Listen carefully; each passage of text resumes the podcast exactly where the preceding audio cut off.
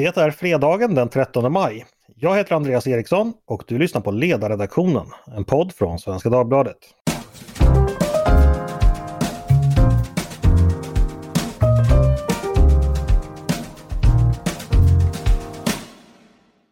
Varmt välkomna hörni!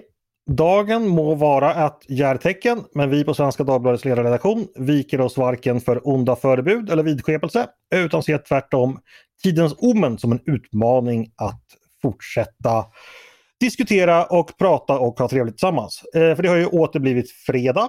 Fredag i skymningslandet. Detta gamla rike som en gång i den stora kejsare Justianius dagar benämndes Vagina Populi, folkets sköte. Goters och Herolers urhem i en grånad forntidsdagar. Detta ska vi dock inte dröja vid utan här härskar samtiden och framtiden. Och det är den som är upp till oss att analysera och bedöma. Eh, med mig för att göra det har jag en kvartett som ännu inte sprängs även om den ibland är oense. Nämligen Tove Liundal, Mattias Svensson, Peter Wennblad och Paulina Neuding. Välkomna allihopa! Tack så mycket! Oj vilken kör av entusiastiska paneldeltagare. Eh, Tove, du gör comeback i fredagspanelen efter några veckor på avbytarbänken. Hur känns det? Jo, men det är i god form känner jag. Mm, absolut, annars hade du inte blivit uttagen kan jag säga. eh, du avslöjade på vårt morgonmöte idag att du har en ratatouille på spisen och det börjar dra sig mot middagstid. Hur, hur, hur mår den? Jo, men jag rörde i den precis innan jag gick in i podden här och det ser väldigt bra ut. Det är ett sånt här nio timmars slow cook som håller på. Det, mm. ser bra, det artar sig. Det låter liberalkonservativt och bra. Eh, Mattias, du mår också bra hoppas jag? Ja, utan långkok. Mm. Nervös inför söndag? Ja, dubbelt. Ja, okej, okay. det är inte bara AIK som eh, spelar match alltså? Nej, de har ju lagt Citys match samtidigt. Mm. Hur löser du det då? Eh, jag kan modern teknik så jag tittar i två olika bilder. Förlåt. Källan till stort gammal där, det var ju att vi som till vardags arbetar med Mattias eh, vet hur han kan modern teknik. Eh, mm. En, en, gång i tiden har jag sett honom slå sönder en dator som inte gjorde som han ville. Det var en bugg i den. eh, ja, eh, Peter, eh, mm. hur mår du? Jag mår bra och jag måste konstatera att eh, hur mår din ratatouille? Det kan vara 2000-talets mest eller det mest 2000-talsborgerliga yttrandet någonsin. vi har bytt upp oss från krämiga cappuccinos till krämiga ratatouiller istället. Du, har Peter Hultqvist avgått än då? Nej, inte ännu. Nej. Jag väntar med spänt. Mm. Paulina, eh, dig lönar det sig varken att prata mat eller fotboll med. Eh, vad ska vi hitta på? Eh, vad tror du om Sveriges chanser i Eurovision imorgon? Eh, goda tror jag. Jag, goda? jag är inte så förtjust i den där låten själv, men jag tror att den har en goda chanser. Nu har jag inte hört de andra bidragen i och för sig. Det har varit semifinaler. Jag, jag har faktiskt tittat med ett halvt öga och eh, jag tror nog Sverige har en ganska bra chans. Mm. Men vad bra, då är vi igång som en övertänd Christer Ostbåge sa till Filip och Fredrik i Hello Sydney år 2000. Eh, och första ämnet är förstås veckans stora politiskt pågående jordbävning som vi ser utspela sig framför oss. Nämligen den svenska vägen mot NATO-medlemskap. Eh, igår satte ju presidenter och statsminister i Finland ner sina fötter. Idag kommer riksdagens säkerhetsanalys och på söndag fattar Socialdemokraterna sitt beslut. Eh, det går väl ändå ganska fort nu Tove, eller det har gått fort, eller vad säger du? Eh, ja, det gör det. Eh, men eh, det är motiverat och eh, riktigt att Sverige nu kommer att säga att vi vill bli medlemmar i NATO. Mm. Eh, det jag tänkte prata om, NATO-frågan har vi behandlat ganska utförligt tidigare på annat håll, men det är just det här att vi återigen har hamnat i det här läget i, i Sverige att vi eh, vänder snabbt, eh, att en tidigare etablerad och närmast allomfattande visdom nästan från en dag till en annan blir helt fel och det som igår var helt fel blir helt rätt. Eh, lite symptomatiskt. Dina reflektioner över det Tove? Ja men det är ju, tycker jag, återigen det här med att politiken är så onödigt reaktiv. Den, den, måste ju vara det. Den ska inte gå liksom före och tro att den ska peka ut hur samhället ska utvecklas. Så är det förvisso. Men ibland så gör man det ju svårare än vad, vad det behöver vara. Och här så är det ju en... Jag tror att det är inte så att fakta inte har förelegat på marken. Det har funnits väldigt tydligt. Vi har vetat vad det är vi har att göra med och vi har vetat vilken kapacitet vi inte har. Mm. Och eh, det har funnits tillgängligt och ändå så har det inte, poletten har liksom inte trillat ner. Och jag funderar på en av de där sakerna som man ibland brukar hålla upp som någon falsk motsatspar är ju känsla och fakta. Fakta har funnits, men jag tror att det som här har saknats har varit känslan, förståelsen för vad den här faktan egentligen säger oss. Och det blev inte möjligt före eh, 24 februari och eh, nu har det liksom hunnit ikapp. Eh, men politiken behöver ju kunna använda sin föreställningsförmåga för att sätta sig in i den känslan som då möjliggör riktiga beslut att fattas i god tid. Och, och så sker inte. Och jag, är, jag tänker att det här är, det behöver inte vara så. Jag tror att man till exempel skulle kunna liksom ålägga politiken att mer systematiskt till exempel jobba med scenarier. Eh, Mm. Socialdemokraterna tillsatte ju den här framtidsministern en gång i tiden. Sen Mm. avskaffades den. Eh, jag, jag Kristina Persson hette hon, för Ja. övrigt studentkamrat med min pappa. verkligen. Eh, eh, och jag tror, jag tror att eh, man ska inte ha en minister för framtiden, men jag tror att man ska ha, på ett regeringskansli behöver det finnas personer som just tänker i olika scenarier. Och de Men det gör vara det ju. Det är väl bara att det inte diskuteras särskilt brett. Det är väl klart folk har tänkt i olika scenarier. Ja, men då måste det ju leda till någonting. Någon, det kan ju inte vara så att vi gång på gång eh, får sådana stora... Eh, alltså, eh, att vi hamnar i chock, eller att det politiska systemet hamnar i chock. Men, men de, de motargumentet är ju så här att poletten behövde inte trilla ner förrän den 24 februari för då förändrades så pass, alltså det var inte bara känslan som förändrades då utan då förändrades fakta och då tog tar man ett nytt beslut. Det är ju så socialdemokratin motiverar sin omorientering. Du ger inte mycket för det resonemanget låter det som. Nej, jag, så här, jag, för, jag förstår, var, alltså, det är inte svårt att förnuftsmässigt begripa varför det är så. Men om jag, jag tänker på en, en sån där eh, interiör ifrån tänkandet. Eh, det gavs av Ann-Charlotte Matteus på Expressens ledarsida. För hon läste en intervju som hade gjorts med socialdemokrater som våndades inför det här beslutet i Dagens Nyheter. Och en av dem som intervjuades då var Åsa Lindestam och hon sitter i riksdagen för sossarna och har gjort så i 20 år. Och hon säger så här då att jag känner att jag vill ha mer svar på en massa frågor som många av oss ställer. Vad händer om vi går med? Vad händer om vi inte går med? Man vill väga det för och emot och hon är en av dem då som har tyckt att det gått för snabbt. Mm. Och sen vi påpekade Matteus att hon har suttit i riksdagens försvarsutskott i 16 år och Mm. haft tillgång till precis Mm. alla underlag, alla utredningar, alla analyser. Hon, det har varit hennes uppgift att ta del av det och förstå och orientera sig för att sen också kunna vägleda sitt parti i de här frågorna. Mm. Och det säger ju då någonting om att en person med, som är så centralt placerad i de här frågorna har den inställningen, då förstår man ju varför de blir tagna på sängen. Ja, ja det, det är klart. Hon är väl ett eh, extremexempel men, men det, är, det, det är helt sjukt sagt egentligen. Eh, tänkte låta dig Paulina komma in. Du har ju varit med om att råka ändra dig i en fråga eh, lite tidigare när alla andra ändrades på precis samma sätt. Och, Har vi kommit till migrationen? nej men alltså det är uppenbara paralleller man kan ja, dra det- det- till den är- 2015. Den är Och- helt uppenbar. Och det här med, för, för en sak har ju att göra med hur vi behandlar de som tänker olika. För att om man har en mindre minoritet, minoritet som tänker olika kan man ju antingen vara då pluralistiskt att ja, ja, de tänker så, men vi tänker så här i huvudfåran. Men så är det ju inte riktigt i Sverige utan de tänker oerhört fel och de måste stoppas och tystas och hängas och ignoreras. Det återkommer ju ofta i att liksom marginaltänkandet inte får särskilt stor plats utan tvärtom bekämpas det. Mm, Eller? precis.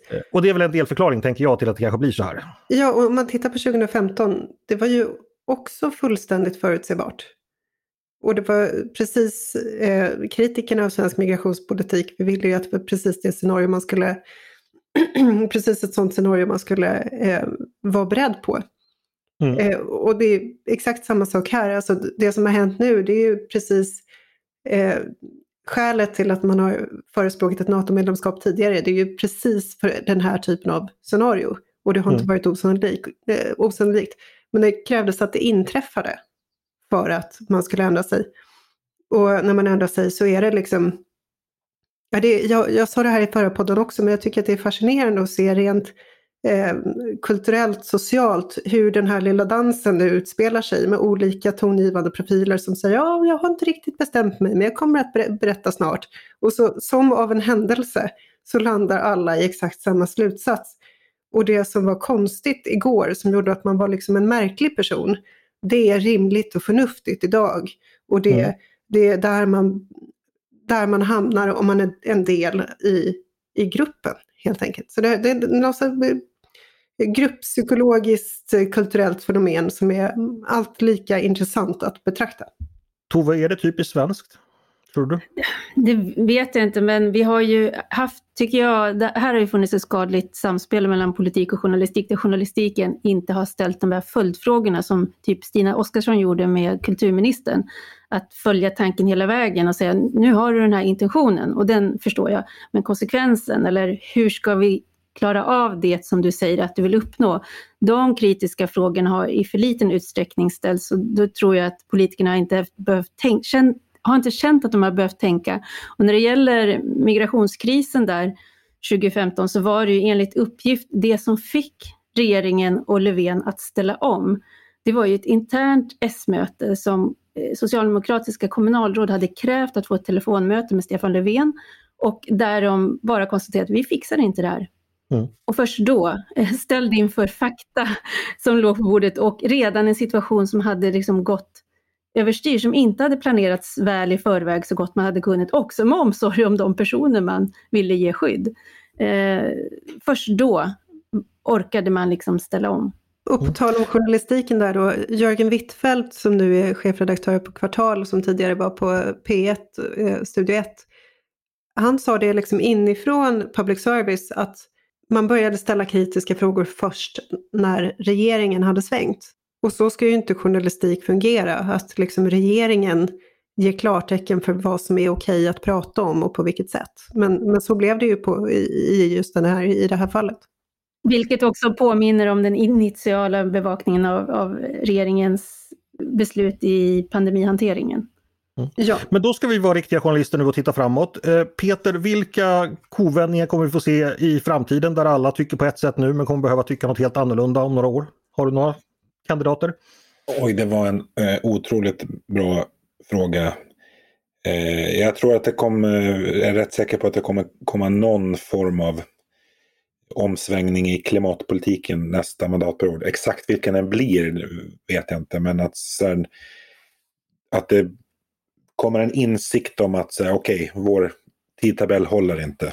Eh, mm. Vi måste formulera en, både en ny politik och en ny plan. Och det ser Energi... man ju redan nu, nu att den inte håller, eller hur? Det, man ser ja. ju på tidtabellen ja. redan idag att den inte håller. E- energifrågan tänker jag Peter, kan det komma någon ytterligare, eller den kanske redan har svängt i tillräckligt mån? Ja, precis, det skulle jag nog... Upp... Men det finns väl liksom partier som skulle kunna svänga i synen på kärnkraft till exempel. Mattias, eh, om du tittar framåt, ser du några sådana här saker där vi idag tycker likadant men tyvärr så skulle det behövas röster som drar åt ett annat håll? Du ja, har varit alltså, ute och varnat i många fall exempelvis, så du kan väl ta något av dem? Ja, narkotikapolitiken och penningpolitiken är ju två uppenbara exempel. Det är ju liksom mm. det är, särskilt narkotikapolitiken är ju både liksom extremt allvarlig situation med, med gängkriminaliteten som följer, men, men också liksom helt tomt i den intellektuella arsenalen för en politik som alla partier är för. Och, och eh, ja, den, den tystnaden kan ju eh, fascinera mig lite grann. Men när, när jag, jag, har också sagt att när det svänger så kommer liksom alla att låtsas att de har tyckt så hela tiden och att förbudet var nyliberalismens fel. Det är så det brukar låta. Antagligen. Men var det inte så att eh, långt tillbaka i tiden så Bejerot var väl inne på att debatten var tvungen att vara liksom totalt åt ett håll. Man fick inte släppa fram så att säga liberala tendenser för det var skadligt i sig. Fanns det inte en sån diskussion? Jo, jo absolut. Han, eh, eh, han lånade ju tankemodeller från maoismen på det här området och tyckte att Kina under Mao gjorde eh, var imponerande i sin Eh, i sin framfart eh, på området. Och det, kräver ju en total mobilisering, inte bara mot bruket utan också mot attityder och annat som man eh, mm. som han ogillar. Och han hade ju för övrigt samma inställning till barnkammarnarkomani, det vill säga serietidningar. Mm, Ni tror inte att utsatta områden kommer liksom gå på en sån här att vi helt plötsligt får ett motsvarande danskt gettopaket i Sverige? Eh, det finns ju redan spekulerat i det, men att liksom man på allvar går in och, och sanerar, river vissa områden, liksom flyttar runt folk, att vi skulle kunna gå så långt? Alltså om vi får det så kommer det mm. se ut precis så här. Det kommer ske Plötsligt så meddelar Aftonbladets ledarsida att efter noggrant övervägande har vi kommit fram till att det här nog är, är rätt så som regeringen gör och då är det förstås regeringen som först har gjort det. Eh, och sen så betraktas det som det förnuftiga att göra. Det kommer att se ut mm. precis så här. Mm. För det är jag nämligen lite, alltså jag som är lite, lite finliberal är ju lite rädd för alltså för stora rekyler, alltså att repressionen, exempelvis mm. en straffrättslig rekyl mot ett för stort gangstersamhälle som liksom innebär att man börjar låsa in folk på, på ja, kanske mer oklara grunder, man sätter rättssäkerheten på, på undantag och sådär. Alltså, det, det pågår ju redan en sån tävlan.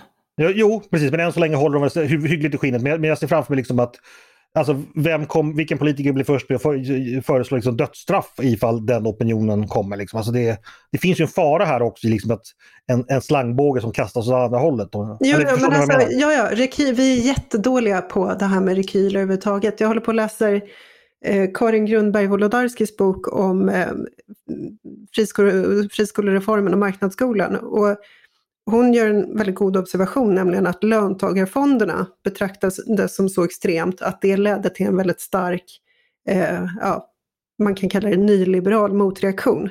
Och att det här vi ser, den här väldigt långtgående liberaliseringen är en reaktion på någonting väldigt långtgående åt det andra hållet. Eh, mm, mm, vi, vi, vi, är väldigt dåliga på att tänka på, men om vi går väldigt långt här så är risken att motreaktionen blir lika stark när pendeln svänger tillbaka. Mm. Nu kommer vi långt från NATO, eh, men där är vi överens om att, så att säga, motreaktionen är klok. Att vi ska gå med i NATO. Eh, så där finns ju inte den faran, tänker jag. Eh, Tove, några ytterligare tankar kring detta? Kring svensk konsensuskultur och dess vilda svängningar? Nej, men jag, jag, jag, tycker att det är... Eh, jag är alltid glad när det fattas kloka beslut och det här var, det var rätt då och det är rätt nu och det kommer att vara rätt framöver också. Sen är det ju som har sagts, ja, men det är NATO är en stor organisation, det är väldigt många eh, medlemsländer som är i väldigt olika skick och som på många olika sätt skiljer sig. Så det är inte, man ska inte liksom man ska se det för vad det är, men just nu så, och, eller så här, det är inte, och just nu inte i betydelsen att det är tillfälligt, utan nu är det den försvar, fungerande försvarsallians som finns. Och eh, att stå utanför i det här läget vore otroligt oansvarigt, att lämna Sverige ensam eh, i Norden. Så det, det, alternativet finns ju inte och det som, det som är, även om det är många som har vånda och funderingar, och det kan man absolut ha legitima funderingar på vad det här innebär, så är det ändå så att det finns i praktiken inget alternativ som är ansvarigt än att mm. Sverige går med i NATO.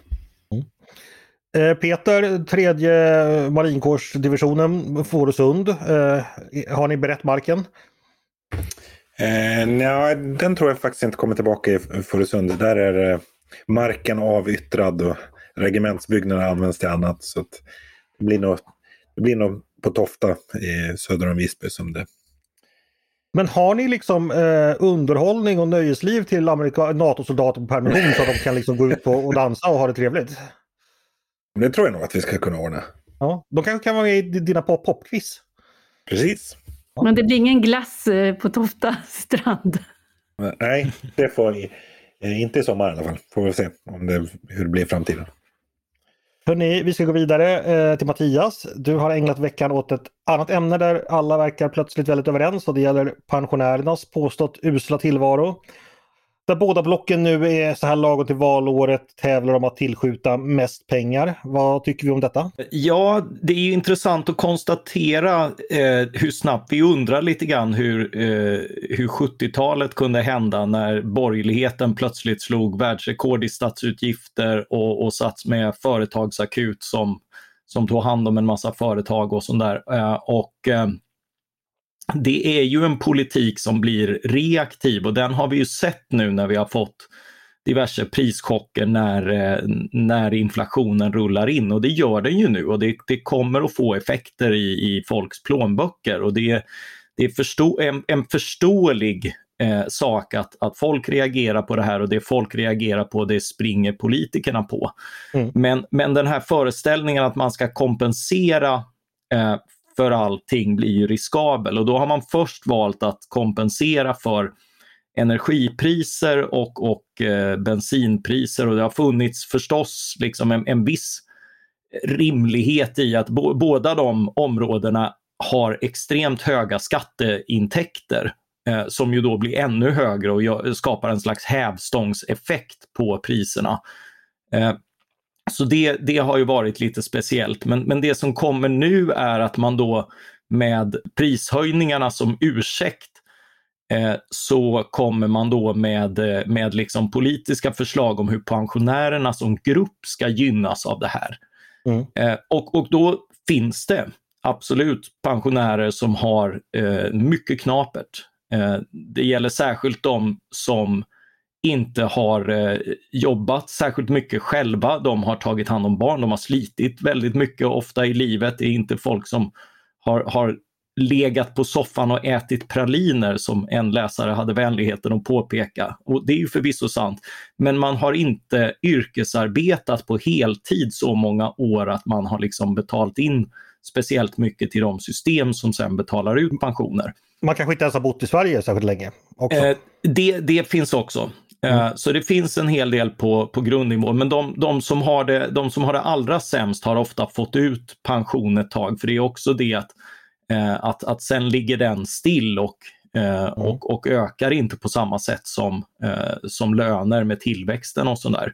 Men, men, det är också så att jag, jag tittade och faktiskt kollade upp det här att andelen pensionärer som lever då i det vi kallar absolut fattigdom, det vill säga att man befinner sig under ett, man inte har tillgång till, det, det finns ett antal mått så att man ska äta kött varannan dag, eh, ha tillgång till diskmaskin, tvättmaskin, kunna göra en resa om året. Den mm. andelen mm. är ju lägst i Sverige i hela EU, det är bara någon procent. Så att Precis. Den här det är väldigt viktigt att komma ihåg. Det är ju den som är relativt mått som det, det finns en del fattiga pensionärer. Ja, ja, men det, det, är fortfarande så att, att, eh, att många hamnar i problem och särskilt liksom när, när bostadskostnader blir, blir högre och sånt där. Så, så det finns absolut problem, men de är inte representativa för gruppen pensionärer, utan där handlar det ju snarare om när partier, eh, när, när då block blocken försöker tävla om att stödja pensionärer som grupp i helhet så är det en grupp som aldrig, gruppen pensionärer har aldrig haft det så materiellt bra som nu. Eh, mm. och, eh, och deras inkomster har faktiskt ökat mer än andra gruppers Både ja, enligt, åren. enligt Finanspolitiska rådet. Så, ja, och så det enligt finns... Eh, Pensionsmyndigheten, de har släppt en rapport ja. om det här.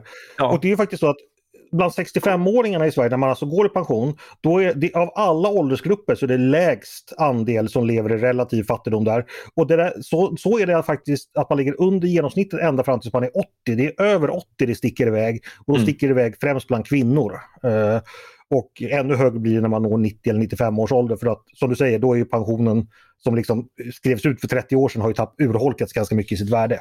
Ja, och man, man är ofta ensam då. Eh, mannen som ofta har haft en högre inkomst har, har dött ifrån och då blir det ett frånfall för att man, eh, man mm. inte har kompenserat eh, för men, den Men gör politikerna fel som vill kompensera eh, för detta? Det, Alltså, vi, bör ju, vi som pysslar med opinionsbildning bör ju, bör ju vara tydliga med att vi ser igenom det här. Eh, alltså det här handlar om att pensionärer är många, de är röstbenägna och det är därför man vänder sig till dem som grupp. Eh, det är också väldigt anmärkningsvärt att se eh, Moderaterna och eh, Kristdemokraterna, Liberalerna i, i ledning för ett regeringsalternativ eh, skryta om att, att lansera en, en stor eh, förändring av pensionerna utan att med en rad på DN Debatt där man ändå får in rätt mycket eh, skriva om hur man ska finansiera det här. Det, det är liksom bara utdelande och inte eh, ansvarstagande. Är det farligt det här överbudspolitiken? Ja det är det därför att, därför att det är inte Eh, alla omkostnader ökar. Eh, räntorna är på väg upp därför att, därför att inflationen skenar och då kommer centralbanker att tvingas och Sverige kan inte avvika speciellt mycket från, från en omvärld där detta sker. eh, att, eh, att rätta mun efter massäcken och då kommer väldigt många kostnadskriser på en gång också för staten och då måste man kunna eh, skilja det viktiga från det mindre viktiga och, och vi har under inte minst de senaste åren med pandemi och annat vant oss vid ett slags ekonomiskt undantagstillstånd där, där liksom, eh, en, en extrem budgetmässig lössläppthet eh, har, har rått. Men, men så kan man inte fortsätta i all evighet, det tror jag att de, de flesta förstår. Mm. Ja, men jag tänker det, om vi får då så att säga, kostnadschocker för, för hushållen i form av höjda, höjda räntor, då kommer det väl också dyka upp krav på att politikerna ska komma med en lösning på detta på något sätt. Ja, och då ska man ju komma där, där har ju kostnaderna varit extremt låga, men det är ju inte så att Eh, Eh, att, eh, det gör ju att folk har anpassat sig till den situationen. Det finns ju välbärgade personer som, som har sett det som ekonomiskt rationellt att, att låna till både två och tre hus. Eh, man skaffar sommarstuga och, och utlandsboende och annat och det har ju varit ekonomiskt rationellt därför att det finns inget som har stigit i värde som bostad, bostäder när räntorna har varit låga. Men mm. sen kommer liksom allt på en gång. Vi skulle behöva en skattereform som, som bland annat eh, inskränker ränteavdragen. Vi behöver eh, höga räntor därför att, eh, för att strama åt penningpolitiken och annat. Och ovanpå detta kommer kostnadskriser på grund av vad som händer i världen med livsmedelsutbud och annat. Mm. Så allt, allt kommer på en gång och den, den, som, den politiker som inte är förberedd på den situationen eh, kommer ju liksom stå där och säga att vi var naiva igen. Här stundar bistra tider låter det som. Vad säger ni andra? Någon som vill chippa in i Mattias resonemang? Ja, men jag bara understryka att det, farligheten med det här snabba cash-viljan som alltid dyker upp innan valet. Därför att det är, det, det, det, blir som att kissa byxorna. Det är liksom, man hoppas att det blir varmt och skönt där och sen så kommer det där komma efter. Och eh, Moderaterna har tidigare visat att de har de är väldigt flexibla eh, när, det, när det närmar sig val. Jag tänker på Fredrik Reinfeldt där som i 2006, eh, någon månad inför valet, lovade högljutt att allt Socialdemokraterna bjuder om vård, skola, omsorg ska vi bjuda över. Nej. Och, och sen vann de valet. Det var ju, det var ju samtidigt, de, de gick ju samtidigt så långt i sin krona för krona att ja. de skulle finansiera försvaret med Japp. parkeringsavgifter.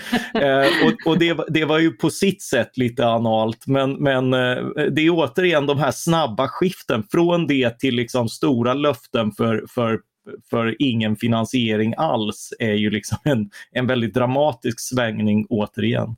Men mm. sen, sen ska jag bara säga att, att rent politiskt så det, det man borde ha politiker som orkar göra det är ju att påpeka det helt sjuka i att ett sådant välfärdssamhälle som Sverige är, att stora grupper ska behöva liksom hoppas att de ska få bingo när det närmar sig val för att fixa sin ekonomiska vardag.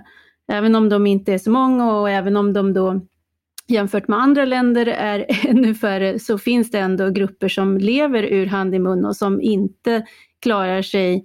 Och det är ju inte bara äldre utan det är också en del barnfamiljer som fortfarande är beroende av att det där barnbidraget kommer exakt på den dagen som man har tänkt sig. Så det finns ju grupper i, i Sverige som lever med extremt små marginaler och det är ju ett problem att vi inte har möjlighet att inte fler har möjlighet att ha, ha, bättre marginaler och att man som pensionär inte i god tid ska kunna hitta ett annat sätt att spara. Det har ju bland annat Benjamin Dosa på Timrå tycker jag diskuterat väldigt väl.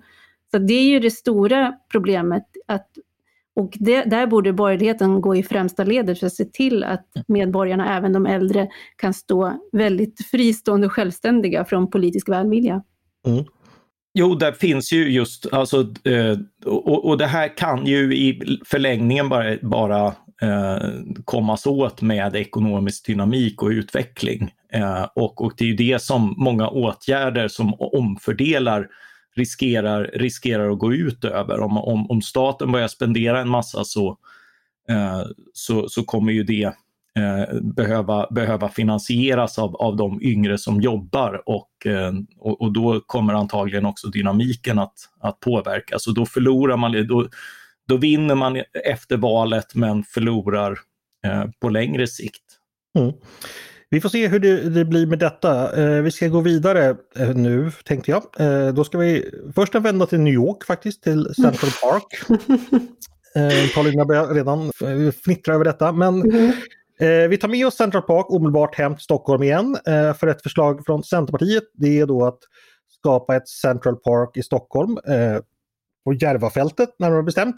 Mm. Där man då vill bygga massa bostäder och anlägga en trevlig park så att man kan, man kan jogga runt där och, och ha, titta på änderna i dammar och så vidare. Paulina, du är ju sällan intresserad av stadsplanering men plockade upp det här som ett exempel på Centerpartiets vad ska man säga, samtida vilja att försöka konstituera verkligheten utifrån språket. Berätta! Ja, eh, precis. Alltså min fråga var väl varför Central Park och, och inte Venedig? Man kan ju liksom mm. åka kanal in mot city och så kan pyramiderna torna upp sig i horisonten och så kan alla ha en egen flamingo att rida på. Bara fantasin sätter gränser? Bara fantasin sätter gränser. Och, och, och grejen är att det här är ju det här är ganska typiskt Centerpartiet, att man tror att man kan orsaka hur mycket kaos som helst. För det, jag menar, migrationen vi har haft eh, de senaste åren, eh, Centerpartiet har ju varit väldigt delaktiga i den man orsakar hur mycket kaos som helst och sen kan man liksom önska bort det genom att säga olika ord, till exempel Central Park. Och sen så blir ju debatten sån att eh, debatten störs ju inte av hur, hur Järva ser ut idag och vilka förutsättningar som kännetecknar Järva idag.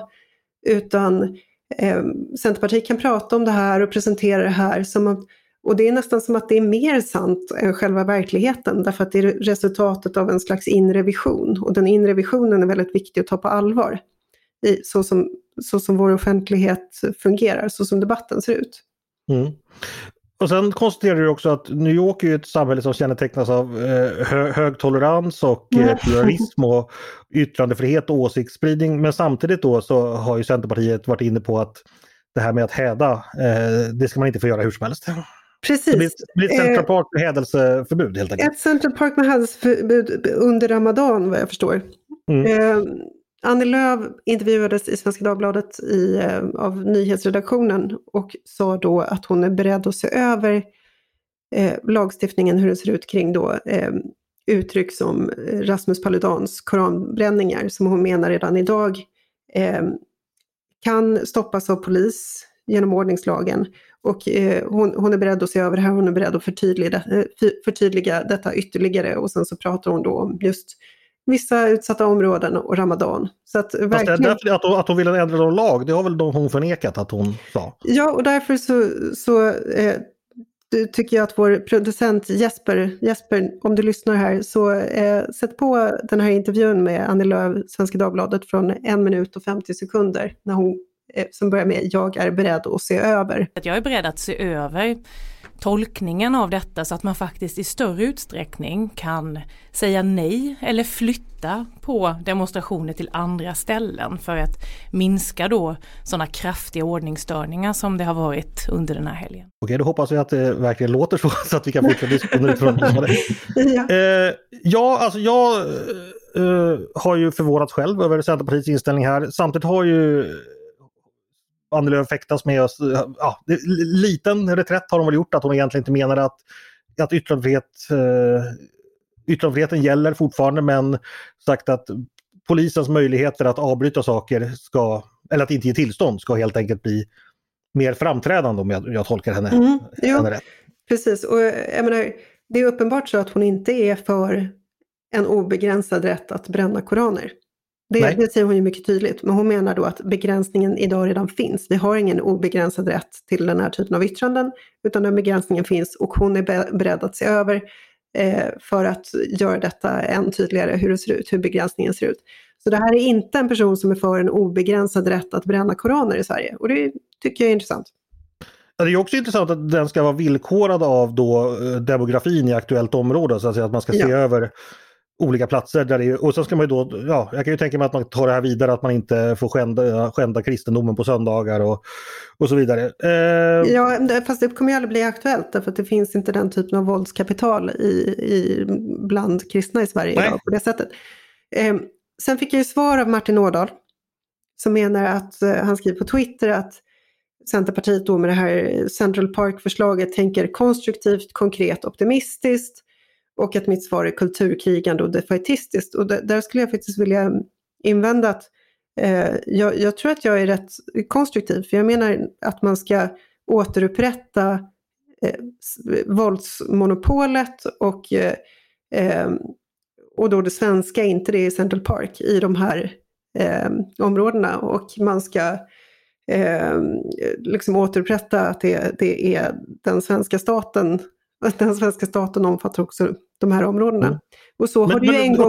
Mm, nu, nu, blir jag center, nu, nu, blir jag centerpartist, Paulina. Mm. Paulina. Mm. Det tycker Centerpartiet också, skulle Martin Ådahl säga. Självklart ska våldsmonopolet mm. återupprättas. Mm, precis, nu är vi på de modala hjälpverben igen, mm. vad som ska ske och inte ske. Eh, men det har ju varit så en gång. Alltså, det har ju funnits en tid när det inte fanns kriminella strukturer som utmanade staten om våldsmonopolet i Järva. Och det var mm. före Centerpartiets politik. Så att snacka om att inte vara konstruktiv. Nu slutar jag vara Martin Ådahl för det blir lite jobbigt. Eh, Mattias, vad, vad, tycker du om Paulinas resonemang? Jo, men jag är ju med på det här. Alltså, det finns ju, eh, det finns ju en gräns när, när eh, visionerna blir ordmagi. Mm. Eh, och och liksom man, man befinner sig så långt från var, var man vill vara att, att det bara blir liksom fluff. Mm. Uh, och, och, det här tycker jag var ett sånt utspel uh, och, och, jag håller ju med Paulina i att det grundläggande måste funka först. Det, det är prio ett uh, och, och det, det, är där man behöver insatserna. och ja, ja, det är väl inte krångligare än så egentligen. Tove, tycker du Paulina är kulturkrigande och defatistisk? Ja. Eh, men jag, Förvisso. Jag har, jag har här, kommer min... på nästa utvecklingssamtal. Ja. Precis. Jag har ju en inre optimistisk centerpartist mm. också, ska jag säga. Och sitter ju här också och vet med mig att jag 2013 skrev texten Malmö är ett oförlöst New York. Så jag känner mig väldigt träffad här av Paulinas kritik. Och så gick jag tillbaka och läste om den texten och tycker att den, den står sig i, i sitt innehåll, men det är klart att jag hade inte skrivit den idag på samma sätt, därför att det har hänt saker på de här nio åren och det har inte mm. gått åt rätt håll. Eh, men, eh, och jag känner mig lite skyldig också, för jag har också i enrum skällt på centerpartister för att de har för lite visioner. Så nu känner jag att jag ska vara försiktig med att och, och, och, be om mer. precis. Men sen är det ju precis som kollegorna säger att visioner som hänger helt fritt ifrån någon form av idé om hur man ska nå dit och vad som behövs, de blir ju bara hattifnattiga. Men däremot så är det ju min poäng då, eh, och den, om jag ska läsa Martin Åldal välvilligt, eh, så är det ju att någonstans tänka att det, det, är inte ödesbundet hur det ska vara med de här områdena. För då kan vi lika gärna liksom eh, ödelägga dem. Utan det är människor där och de svarar på incitament. Och sen har jag och Centerpartiet haft en del olika åsikter om vilka incitament det är som behövs först och hur de ska, hur, hur de ska implementeras och sådär. Men det är ju det, är det som jag tycker är värt att hålla i. Att, nej, vi kan inte vara defatistiskt så och säga att det är kört för de här områdena och de människorna som bor där, utan det måste finnas en vilja att ändra någonting. Eh, men sen behöver det ju, så att säga, eh, det är andra saker som behövs mm. än, än Det behövs massa saker, men det, men det, finns ju också positiva exempel. Ta exempelvis uh, Gårdsten i Göteborg där man har, ja, Gårdstensmodellen har ni säkert hört talas om, där man har gjort massor med goda saker som har fått konkreta resultat i i form av en mängd socioekonomiska indikatorer. Så det, det är klart det går. Jo, och det finns ju en, eh, den här kanadensiska journalisten Doug Saunders skrev ju för ganska många år sedan en bok som heter Arrival City där han tittade på utanförskaps eller förortsområden i, mm. över hela världen. Alltifrån faveler till ja, vad de nu kallas i olika områden och konstaterade att de är väldigt olika och de får olika dynamik också då beroende på vilka incitament som ställs där. Och det finns ju en massa saker som skulle kunna fungera, men som naturligtvis då blir frågan, är, är vi beredda att göra de sakerna? Är vi beredda att acceptera till exempel en mer nivellerad vit arbetsmarknad för att få bort den svarta? Eh, och sen naturligtvis, nu är det, som vi varit inne på tidigare, så är ju frågan om kriminalitetens grepp, jag tror jag liksom steg ett, att bryta den, för annars kan ingenting eh, viktigt mm. växa om man, har, om man tillåter liksom det parallella våldsmonopolet att styra. Men det finns, eh, det finns goda exempel att ta efter, men eh, det, och, och, den konkretionen saknas ju hos Centerpartiet just Nej, men Jag tror att det är, jag vänder mig lite emot att man det kommer alltid sådana här historier om att eh, liksom, integrationen av, av somalier har gått mycket bättre i Minnesota än i Sverige. Det var en sån här sak som man upprepade ganska länge. Sen så när man tittade på siffrorna så visade det sig att det var inte riktigt så. Det, det dyker upp, ofta upp sådana här exempel som används för att säga att vi kan fortsätta med samma migration därför att det finns en lösning. Och då, det har varierat, det har varit liksom från lotsar till liksom, eh, integrationslotsar pratar jag om nu, till, till allt möjligt. Det har alltid funnits en lösning som har gjort att man har kunnat fortsätta på samma spår. Mm. Och därför tycker jag att det är lite farligt att säga liksom, um, det, det, ja, prata om det som att de här lösningarna, som att man kan ha, ha migrationen först och sen börja liksom laborera med olika lösningar. Eh, så det är liksom det ena och sen så det andra jag tänkte säga är att det, det finns liksom två problem med det här med Centerpartiet och Central Park. Det, det, är inte bara att det är dumt, liksom, att man inte kan göra Central Park av Järva, utan det är att man orsakar väldigt djupgående problem och sen, sen tror tro att man kan lösa det genom att hålla upp en bild på Central Park. Mm. Alltså det är ett sätt att frisvära sig från ansvar. Men sen, nu målar du upp på att Centern har varit de enda som har varit för den politik som har lett till situationer i utsatta områden. Det har ju funnits en ganska bred enighet i Sverige om detta. Jo, men, men det är också så här, Centerns kohandlande eh, med olika regeringskonstellationer där den här frågan har varit väldigt viktig. Alltså, mm. Centern har ju varit i högsta grad ansvariga för att eh, politiken har sett ut som den har gjort. Fast alltså eh, en liberal integration, eller migrationspolitik har ju ett egenvärde i sig eftersom det dels är en frihetsfråga för människor och dels för att det de facto liksom leder till att människor får ett bättre liv. Så det är ju, från det sättet skulle man kunna säga så här att ja, den har ett egenvärde i sig, därför ska vi ha en liberal politik. Sen får vi ordna problemen efteråt. Jag kan se en logik i det resonemanget om man då också är beredd att and se andra sidan av vågskålen och anpassa sig efter den. Eh, det tycker inte jag är så konstigt att man resonerar så. Men, men det, är, det är inte jag som ska ha åsikter, jag ska bara ställa frågor. jag håller käften. Ja, men det känns som eh. jag, jag tar all talartid. Så att, um... ja, men hörni, vi ska gå vidare nu faktiskt. Eh, vi får se om det blir något Central Park. Det var någon som uppmärksammade att de hade råd att rita över stadsgränsen och ritat in lite i Sundbyberg också. Så det kanske blir ett... Eh... Vad, vad gör du om det blir Central Park, så, eh, Paulina? Ja, vad gör du då? Då äter jag upp min hatt. Då får du aldrig men, och det, det roliga är att det, det var någon som... Bjuder på picknick. Precis.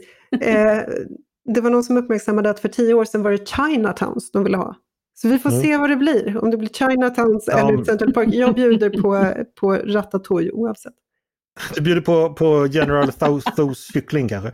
Eh, men, men så här är det väl att eh, det där, på 80-talet skulle man bygga Manhattan på Söder. Eh, det är bortglömt idag men där Södra station idag ligger skulle bli Manhattan. Ja men det är ju en annan sak, det är ju en arkitektonisk fråga. Liksom att man ska bygga höga hus och så vidare. Det, det är ju en helt annan... Men Central Park är väl också? Ja ah, okej, okay, skitsamma. Vi ska gå vidare ja. hörni. Vi har intressantare saker att, att prata om och nu kommer vi till veckans verkligt intressanta ämne. Då går vi till Peter som har suttit och myst här och i väntan på, på detta. Eh, som vanligt ligger du minst en längd för oss andra. Eh, medan vi andra tramsar med centerpartister och liknande lättviktare är du uppe i tungviktsklassen. Du har, gått upp, du har gått upp mot, mot Ulf Lundell, berätta. Eh, ja, nej, men när, jag, när jag började det här eh, jobbet på Svenska Dagbladet så satte jag upp två mål för det första året. Och det var ju mm. att få, få en egen Flashback-tråd. Mm. Och, och, och bli omnämnd i eh, Ulf Lundells dagbokssvit Vardagar. Och mm. nu har jag kunnat bocka av båda dem. Eh, även om Vardagar 7, som Ulf Lundell är inne på nu, den sjunde delen, inte har kommit ut ännu så råkar jag veta att jag har förärats en hel sida Alltså Peter, Peter, jag minns inte att det här var någonting vi diskuterade när eh, din fråga om din anställning var på tal. Att det här var liksom viktiga drivkrafter för dig. ja, men jag kände att det var, det var inte någonting som min arbetsgivare liksom kunde ordna åt mig, utan det här var något jag behövde göra av egen kraft. Mm. Då, då ställer jag naturligtvis frågan, har du aldrig alldeles kissat på dig, saknas pojkvän? ja, det, det, det, frågar man, det frågar man sig framförallt i Flashback-tråden. Ja. Men, men vi, vi, glömmer Flashback för ett ögonblick. Ja. Det är inga varma tankar från, från den stora nationalskalden antar jag? Nej, han tycker att jag är den, var den svenska slappheten personifierad. Men jag tycker att det är lite roligt här, för det var nämligen så att i somras så läste jag de första tre delarna i den här dagbokssviten. Och konstaterade avundsjukt att Mattias var omnämnd. Eh, så att då tänkte jag så här, nu måste jag, nu måste jag ta mig in här. Så jag skrev ju en ledare i slutet av, det var i augusti i fjol, om eh, debatten om överturism i, i svenska städer. Och satte mm. då rubriken, tänkte så här, nu har jag chansen. Så jag satte rubriken Lite trängsel lockar fram vår inre Ulf Lundell. Mm. Med, med, anledning av att Ulf Lundell hade hållit ett gnä, gnälligt sommarprat om och skrivit en hel del i sina böcker om. Mm. Om överturism. Och han svalde, man kan säga att han var inte svårfångad. Han, han svalde både krok och agn och sänke och flöte och allt kan man säga. Ja, verkligen. Mm. För så här skriver de om dig då att eh, Vennblad personifierar för mig den nyliberala dumheten och tanklösheten. Så, så svarar han dig direkt. Det är ju jag! Jo då grabben, Stenshuvud i nationalpark. Du kanske inte har hajat det. Det har du inte hajat. Jo då, jag har faktiskt varit där. Ja. Men så, så, kan man också läsa på, på, på, samma stycke då att mycket i Svenska Dagbladet är bra men de tre första sidorna kan man hoppa över. Alltid. Det är gott om konservativa dumskallar där. Jag kan ju säga jag, jag känner att jag också är nämnd nu. Ja, vi kan låtsas som det Malin. Subtweetad. Mm. Ja, eh. även, även, om jag nu bara då har läst de första tre banden så kan jag säga att vi är liksom inte ensamma om att vara illa omtyckta av Ulf Lundell. Vi, det, är en, det är en fin klubb som vi har. Som mm. vi finns med Är den här boken, den saknar punkter, är den tänkt att sjungas tror ni? Förr i tiden så sjöng man de här. Nej men tänk så här. Vennblad personifierar för mig den nyliberala dumheten och tanklösheten eller något sånt där. Skulle inte det kunna bli en ny Lundell ja, ja, det är inte omöjligt att eh, han, det känns ju som att han ger ut typ 25 CD-boxar om året eller någonting med, med ny eh, dålig musik. Ja, just det. Du hade en rolig historia om det, om musikquizet. Berätta. Ja, men det har ju framgått i tidigare poddar att jag musikquizar väldigt mycket. Och jag arrangerade en stor tävling för några år sedan. Och då när man skulle anmäla sig till den här tävlingen digitalt på webben så hade vi en sån captcha som det heter, alltså där man måste bevisa att man är människa och inte robot. Eh, och då ställde vi frågan, eh, ställde vi de som anmälde sig inför scenariot att, att eh, Ulf Lundell släpper en ny CD-box, hur reagerar du? Det var, det var bara de som svarade jag blir förtvivlad som fick anmäla sig. Om man, om man skrev att man blev glad, då var man en robot. oj, oj, det, nu, nu, nu kommer faxen på redaktionen. Går. Hörni, bara en sak. Han har faktiskt mejl. Han har mejl. Ja, en sak angående Ulf Lundell som jag funderar på länge så jag bara vill dryfta mer. Ni har ju förstås hört hans, ett, ett av låtarna från hans första platta från Vargmåne som heter 6767. Där han sjunger då att han och hans kompis Bart ska eh, ta 46an ner till Sture för att öla upp en hundring eller två. Och det här har inte lämnat mig någon ro sedan jag hörde första gången för 30 år sedan. Och så här, för att en hundring eller två 1967 det är alltså mellan 1000 och 2000 kronor idag. Och de är alltså 1967 var Ulf Lundell 18 år gammal. Eh, en spontan, och, och jag ska säga då att på den här tiden så tjänade en industriarbetare före skatt knappt 10 spänn i timmen. Och som man fick ut då liksom per månad så är månadslönen i snitt så här 1 och 7. Så de alltså åker och ölar upp 12% av en månadslön före skatt helt spontant. I Men alltså låten. Leif GW Persson pratar ju om exakt samma sak. I, Vadå, har han också funderat över detta? Eller? Nej, nej, nej, utan han, han beskriver hur han eh, super, super bort motsvarande 5 000 kronor i dagens penningvärde per kväll när han är i samma ålder. Va? Ja. Vadå, jag trodde, jag trodde du visste allt om Leif GW Persson. Nej, för jag var lite helt så här fascinerad över vilka enorma summor folk söp på för, för, mm. för Alltså var fick de ens pengarna ifrån liksom? Alltså, de måste ju varit gymnasister. Alltså, mm. och liksom, det här låter ju inte som det, det är liksom en krogkväll man gör en gång om året. Utan de liksom tar spontant bussen ner till Sture och ölar upp ja, 12 procent av en industriarbetarlön. Du, du, du, måste förstå att i kulturbranschen, framförallt i författarbranschen, då får man ju förskott. Men han fick väl inget förskott som 18-åring? Nej, det kanske han, i, nej, det kanske han i och för sig inte. Jo, de hade ju så glassigt på den tiden. Men det var, det var också väldigt extrema krogpriser. Ja, för hur många öl kan man ha fått? Vad kostade ölen på den tiden? Det är ju ingen av oss som var födda då, men för det, det låter ju som det är en enorm bakanal liksom. Om man, om, om man ölar upp. Ja, alltså den, den billiga ölen på krog var ju ett sent 80-talsfenomen. Före det så, så var det väldigt dyrt att dricka på krogen. Tänk du tar in vin idag. Mm -hmm. Men, men hur gjorde, du som kan sånt här, hur gjorde, man, hur gjorde tjejer? Betalade tjejer för sig själva? Eller betalade man för tjejer? Jag, jag vet inte. Eh, det, var ju, det var ju väldigt länge en mycket manlig domän. Mm. Eh, där, där liksom eh, krögare var liksom långt in på, 80, på liksom 70-talet rädda att släppa in ensamma kvinnor för det var liksom kodat som prostituerade. Mm. Men jag, jag, har ett förslag, jag har ett förslag här Andreas. Mm. Eh, du har ju fortfarande inte gjort debut som skribent på vår sida. Jag vill se Nej. national... Jo, det har jag visst gjort förut. Men, men okej, okay, skitsamma. Jag vill, du ska göra en nationalekonomisk djupdykning i Ulf Lundells eh, lyrik. Och därmed kanske också själv ta plats i vardagar 8 eller 9.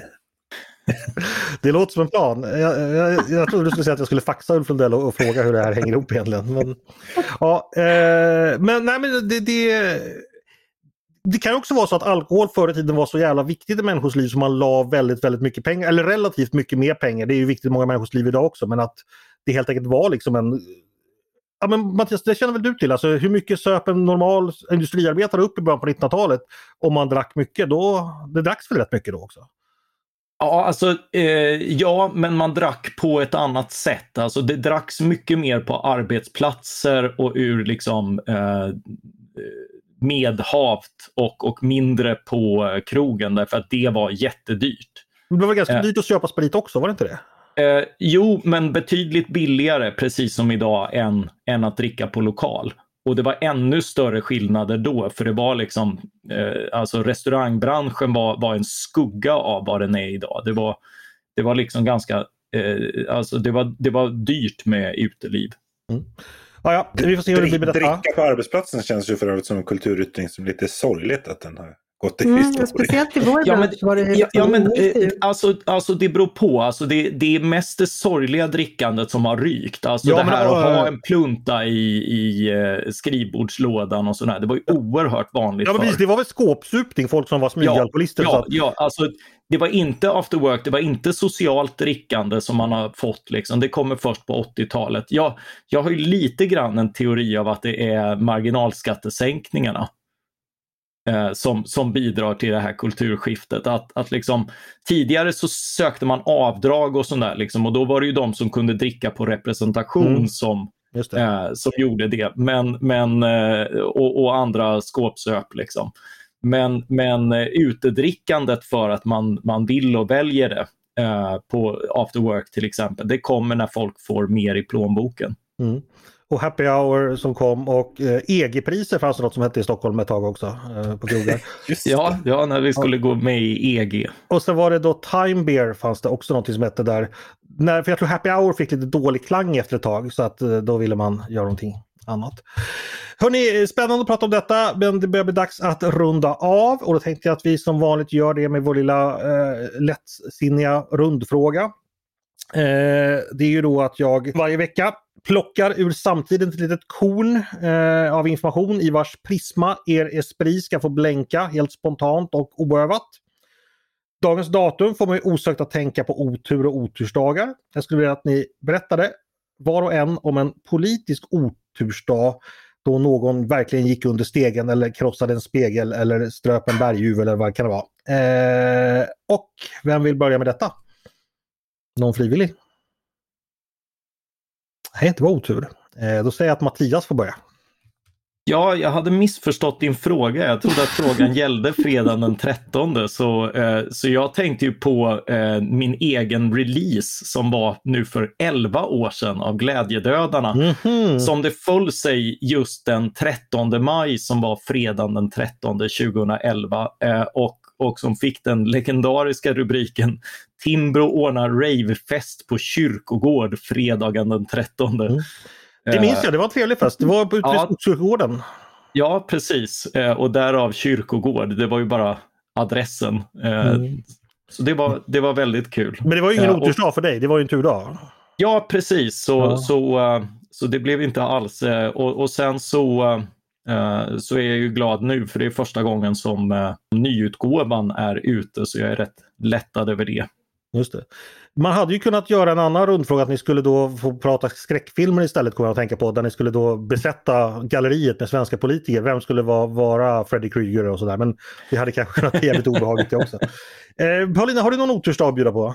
Nej, men det, det, är lustigt att Mattias nämner det där för att jag, jag tycker att jag missar alla kalas och fester jämt men, och det, liksom, det bara är så. Men, men just den där har jag liksom grämt mig över att jag missade och sen så kommer det upp så här Facebook-minne en gång om året och så tänkte jag, tänker jag så här, jag skulle ha varit på den där festen, jag missade verkligen. Det, alla pratade om den efteråt och liksom. Ja. ja, det var en fantastisk mm. fest. Ja, eh. den, den skulle jag ha gått på, det var dumt. Okej, så det var din otursdag att du inte gick på den eller?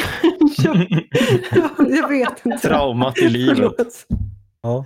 Men Paulina, du skulle bara åkt hem väldigt tidigt i vanlig ordning tror jag. Ja, precis. Paulina, hade du någon dag eller var det, var det bara det du hade? Nej, det var, det var, det var bara det. Ja, tack för att du försöker i alla fall. Förlåt. eh, Tove, du då? Har du någon politisk? Ja, men jag kompenserar. Jag har två. Nej, men så å ena sidan kan man ju tänka att det är ju en evig otursdag. Alla alla partier eller sådär som planerar utspel på dagar som ja, men 11 september 2001 eller 7 april 2017 eller nu 24 februari runt. De, ja, det, det är ju otur så att säga. Men sen måste jag nog säga att två personer som haft väldigt stor otur. Dels är det ju då Anders Ygeman som när han var inrikesminister under ett helt år inte hittade en lämplig lokal att informera statsministern om. 365 otursdagar. Skandalen. Ja, det, det måste man säga. Och sen måste jag också säga att jag tycker synd om Lena Hallengren som fick svar på en massa frågor om varför Sveriges strategi hade ändrats på regeringens hemsida. Och hon sa att någon har ändrat något och jag vet inte varför och det måste man också säga var väldigt oturligt. Det är alltid oturligt för en minister när så mycket oklarhet råder inom ens domäner. Alldeles utmärkt. Eh, du får guldstjärna, Paulina får eh, jobba bättre till nästa vecka. Eh, Peter glömde jag bort. Hon får hemma från festen. Eh, ja, jag, jag, jag tänker på ett eh, ögonblick jag tror många minns, men kanske inte minns datumet. Den 12 april 2008. När makarna Reinfeldt landar på flygplatsen i Peking och kliver Oj. ut i fritidskläder. Mm. Oförglömligt. Detta gjorde ju även Carl Bildt. Kommer ni inte ihåg när han landade någonstans och det var liksom parad och han hade en sån här oljerocksjacka, en sån här barberjacka på sig. Mm, jag minns det inte. Jag minns inte, men jag minns det här med, det har vi faktiskt skrivit om eh, i vår gamla tidning Neo en gång. Att, för han hade ju på sig något eh, väldigt fritidsaktigt då. Där stod då, de, de paraderade med uniform och gjorde orkesterspelade och så vidare. Det, det, det, det, var ju väldigt otur. Nu, nu kommer jag att tänka på när, när Anders Björk skulle marschera. Leta upp den på Youtube kära lyssnare. Det, det är helt fantastiskt där han går, går tillsammans med några andra och inte finner platsen i ledet riktigt. Vad skulle du säga mm. Peter? Nu fick jag en sån här Eh, flashback till den första MUF-kursen jag var på. Som var en sommarkurs i Orbaden uppe i Hälsingland. Och jag var väldigt ung och visste inte hur det gick till utan jag hade bara tillfrågad att komma dit. Och sen så skulle det vara middag men då försvann alla och var borta en timme och jag visste inte vad de gjorde. Och sen när de kom tillbaka så var de så uppklädda till tänderna. De här grabbarna hade på sig stora kostymer som hängde här och där och, och tjejerna hade på sig långklänningar. Det var till och med någon som hade handskar på sig tror jag. Och jag hade det jag kom dit i, vilket var ett par stentvättade jeans och en t-shirt med Trelfton Darby. det här är ju fantastiskt Ove. Det här, det här, är exakt samma upplevelse som jag hade på min första MUF-kurs i, i Växjö. Det här, är ett, det här är ett trauma vi måste bearbeta tillsammans. Ja, alltså inte fan fick jag med mig några sådana kläder till Lycksele. Men intressant att det är nu ni som sitter här på, på det moderata uh, oberoende flaggskeppet. Uh, det, det finns en anledning till att vi hamnade i medierna och inte i politiken. uh, ja, mycket, I FPU höll vi inte på så Paulina, intressant. Nej, det är precis det jag tänker på. Vad hade man på sig i FPU på vår tid? det vet jag, snarare din tid, jag vet ingenting om detta. På, på 70-talet så hade man väl ingenting alls? det hade man inte. Man hade halmhattar tidigare kanske. Det var 60-talet. Ja, halmhattar och ingenting annat. Eh, Så gick det till hörni. Eh, jag tror vi får ta och runda av där för att Mattias leende har blivit så brett så att det, jag kan inte ta ansvar för vidare inspelning. Eh, stort tack för att ni var med och pratade veckans frågor med mig. Tack för att du kom. Ett nöje. Tack själv Andreas. Och tack till er som har lyssnat på Ledarredaktionen, en podd från Svenska Dagbladet. Ni är varmt välkomna att höra av er till oss på redaktionen med beröm och klagomål, ris och ros, tankar och synpunkter på det vi har diskuterat. Eh, och jättegärna också med inspel och förslag på saker vi ska ta upp i framtiden. Eh, det finns ju en hel värld där ute som vi gärna utforskar och vi tar gärna hjälp av er. Då är det bara att mejla till ledarsidan snabel svd.se. Dagens producent, han heter som vanligt Jesper Sandström. Jag heter som vanligt Andreas Eriksson och jag hoppas såklart som vanligt att vi hörs snart igen.